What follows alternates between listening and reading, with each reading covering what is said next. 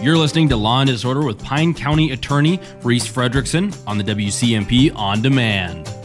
Blake Shelton, Nobody But You here on WCMP. That song actually here on this last Saturday. Somebody uh, somebody requested that um, to be played here. Uh, Reese Fredrickson, of course, uh, whatever, county attorney, district attorney. What do we call you again? Oh, county attorney. County attorney? Okay. Um, yeah, so somebody requested that. And it was like, I was, yeah, it was like him and his, his wife, and they were both like in their 50s or 60s, give or take. Hopefully they weren't in their 40s and felt insulted by me saying that. And I was like, I, I, first off, you guys already, you guys know this song? Because I'm like, it's a relatively new song. And second, that it was, it was already like their song. And like the bride turned around and was like, oh my gosh, this is their song type of thing. And I was like, this is like, this is like a brand new song, isn't this? And I was like, oh, well, all right. That's awesome. You know, it's like, well, a secret of relationships, keeping things fresh. Yeah, I, well, thanks for that. Now I got to figure out a new song for my wife and I, I guess. um, so what's new in your life, my friend? I feel like it's only been like two weeks since I saw you last, Right. Yeah. Those two weeks went by fast. and it's good to see you back. Um, Happy to be here. what are we talking about today? Well, today I thought we'd talk about something a little bit different. Um, you know, given it's only been a couple weeks since I've been here, and it's um, it's April apparently. April twentieth, I guess, is the unofficial marijuana holiday. It's actually my wife's birthday, so that's obviously much more important than than some unofficial holiday. but I would hope so, but Oh, yeah, absolutely. But given that, I thought we'd talk about well, what's the reality of marijuana prosecution in Pine County and Minnesota? You it's know, it's just done, isn't it? We're not we're not. it's it's marijuana. I thought when I heard the words decriminalized it, I was under the impression that means we decriminalized it. uh, aspects of it have, are decriminalized and have actually have been for quite a while. Um, but it- it's still decriminalized. Still means there's parts of it that are criminalized, so it's it's still illegal. But no, I'll talk a little bit about that. That's legitimately against what the word itself is trying to tell you, though. How can somebody something be decriminalized but still have criminalized parts to it? Because it's de like right. I'm I'm not missing misinterpreting the English language, right? Decriminalized means not criminalized, right? No, it doesn't. So you're mixing that up with legalization, and people do this. All, so there's legalization, which is Well, if I'm mixing it up, of course yeah, everybody's mixing it up. Right, and then decriminalize is, is a process. So, like you know, you've heard of escalation and de-escalation. Usually, with de-escalation, there's a situation it's still going on, but it's Okay. calming down. Yes. So that's what that means. So it's no. So you're just we're we're lowering it. You're saying. There you go. Yes, I, I think that's the Latin root of the word. I'm telling. too, right? I'm telling you, Reese. Nobody else knows this. Well, This is you are teaching this to people for the first time. I think I, that's wonderful. Um, you know, and part of the reason that I'd like to teach a little bit about is because just reading some of the Facebook comments that I've seen on, on you know, say the the, the drug um, task force website Yep. and my Facebook page. It says people don't un- have an understanding of this particular law as well as many laws, but this one is one that uh, I, I think a lot of people don't understand, and so I thought I'd talk a little bit about that. There's what you hear a lot in the media, and that doesn't doesn't really apply to Minnesota or, or to the county. So there's, there's and by media, you mean some random meme that somebody shares and they call it media, is what you would there there's that, random Yeah. meme, and then you know that individual who you know believes that they have a law degree and and comments without knowing the answer to something. Yeah, I hate people that talk about things they don't know. So back to back back to what you were talking about. Go ahead. So I thought we'd talk about um, is uh, what what what makes uh, what weight makes marijuana a uh, an illegal substance, and so what we have out there, we so we have uh, different degrees of felony drug crimes. The lowest is a fifth degree, and sometimes that's a gross misdemeanor, but in the case of marijuana, it's going to be a felony. Now, to get a felony marijuana crime, it has to be over forty-two point five grams. How much is that? In my mind, that's like a large sandwich bag stuffed to the gills to the point that's breaking open. You're talking like the gallon sandwich bag, like that type of big one, or just the regular sandwich bag filled to the gills? I'd say more like a regular one, but I mean, just stuff so like the Ziploc is kind of coming apart. I mean, that's a lot of marijuana. Yeah, I, I don't. I wouldn't know. I, I don't. I, I wouldn't know either. well, I guess I would know, but not not personally. So, you know, so people walk around with that. You're, you're probably not very bright in the first place, but that's going to be enough to give you a felony.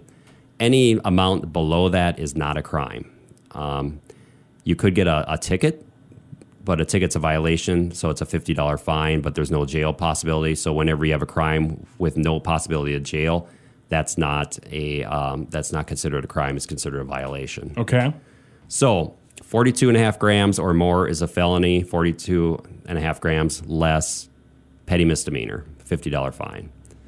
So that's the first thing. Uh, you know, I saw a Facebook comment recently that somebody was bemoaning the fact that uh, somebody could end up in prison for five to 10 years for having a little bit of weed. Not the case in Minnesota. All they have to do is carry 41 and a half or less in Minnesota, and then they basically just get a ticket yes. and their drugs taken away from them. Right. Yep. It's considered contraband. So yeah, you would you'd have to remove it, and and then it smells up the sheriff's evidence locker. So Yeah. you can ask Jeff about that. But No, I'll, I'll pass on that. okay. so that's a fifth degree. Uh, fifth degree maximum is five years in prison. Uh, maximum ten thousand dollar fine. However, that's the statutory maximum. Every felony has to have a maximum written into the law. I doubt that there's anybody ever in Minnesota that's five served five years for possessing over 42 and a half grams of marijuana. Um, basically, so you've got that law, but if you get a first time conviction, uh, the law says you have to get a diversion program. Diversion means something that, um, say you put into treatment. Is that Minnesota law says that or federal law says that? No, Minnesota law, uh, we call it 152.18 is the Uh, statute yes, number. of course, 152.18. There you go. See, earning my uh, my law degree Yeah, there yeah, by thank you. whipping that out. But um, yeah, so you get a what we call a diversion, which means it doesn't go on your uh, criminal record. Uh, it shows up that you know you went to treatment, uh, maybe paid a fine, had a period of probation, and uh, probably things like did random uh, urinalysis and things like that to make sure that you you stay clean. So I have to have 42 grams, and I also get a basic a free pass from going to jail on that first one. That's essentially what it is. Um, you know, when I started out 15 years ago, we did send people to jail, or, or the courts did. Nowadays, uh, even jail time is fairly rare for these crimes, especially on a diversion. Um, so, Minnesota law does have a policy built into it where we want people, if they have an addiction issue, to get treated um, before we uh, uh, put you know the hammer down and, and put them in jail or incarcerate them. So that's uh, and so marijuana in that respect is different than other crimes. So, for instance, we have a lot of methamphetamine crime in, um, especially in the county here. And with methamphetamine, you can have any amount of methamphetamine, and it's a felony. So we have a lot of what we call residue cases, where if you have, eh, we find people with a methamphetamine pipe, and then there's just residue within that pipe. That's a felony. So they say it's any amount of case. So any amount of meth, any amount of heroin, any amount of oxy will get you a felony. Look at marijuana, it's you have to actually have a weight over 42 and a half grams. So that's the difference there. So you're cherry picking which drugs are more serious than the others. Then you're saying I'm not, I, you know, the legislature is. The legislator is cherry picking. You're telling me meth is significantly more da- dangerous than marijuana? I'd say that the science shows that. Um, I I, mean, would, I would agree. As, you know, and I just agree as well. even from a physical standpoint, if you've seen somebody who's addicted to, Don't you see? Don't you think residue's a little weak overall for a case though? Like, do you ever like if that, as a case like that go to gone to trial based off of the just residue and nothing else? It's it's fairly rare for a residue case to go to trial. Usually, you know, with drug possession cases, they're they're easy to prove. I mean, if you've got say if you got a meth pipe on your person and there's residue in there, and the BCA tests the pipe and it's positive for methamphetamine, I mean, you've met all the elements of the crime. A lot of people don't take that to trial. Hmm. And the other thing you can consider too is somewhat like that marijuana diversion. You also get a diversion off of methamphetamine. So you'd probably get a fifth degree. You might even get down, bumped down to a gross misdemeanor. It doesn't show up in criminal history. Again, emphasize treatment. We want to, if it's small amount uh, possession like that, we want to help the person. It's the dealers who we really want to hammer and go after. Because more than likely they don't need treat. They might need treatment as well, but they're obviously out there trying to sell it instead of just personal use. So treatment's really not going to help them get rid of that entrepreneurial spirit when it comes to selling drugs. No, that that good old American spirit. Yeah, right. No. but yeah, yeah. So that's that's exactly why you know we we try to go after the dealers harder on that type of mm. stuff, and and people of course die too from you know, you get bad drugs, and I've got uh, open murder cases um, involving people, uh, drug dealers who have given others uh, stuff laced with um, substances, and a person ends up overdosing because of it. So those people we want to focus on. Uh, possession people we want to give treatment. So, you know, when you see Facebook comments like, "Oh, we're throwing all these people in prison for this," not quite true. We actually work with people quite a bit, and the other aspect of that too is that uh, felony drugs are considered very low-level felonies. Felonies are all ranked in Minnesota. Obviously, ho- homicides are the top. Something like uh, fleeing on a motor vehicle is probably the lowest. A uh, drug case is on the bottom, and that means you'd have to have multiple felony convictions before you're looking at, say, a, a prison incarceration.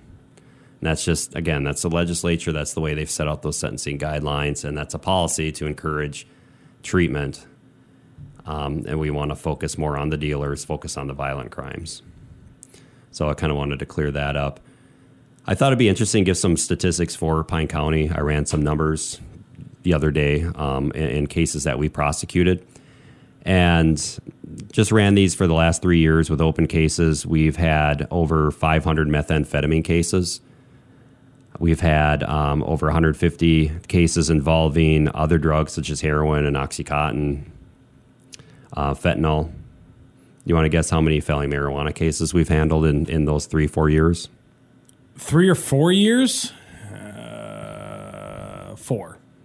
Uh, not bad. Uh, 14. 14, okay. Yeah, and actually, those 14 cases, 14 felony marijuana cases, involve five incidents.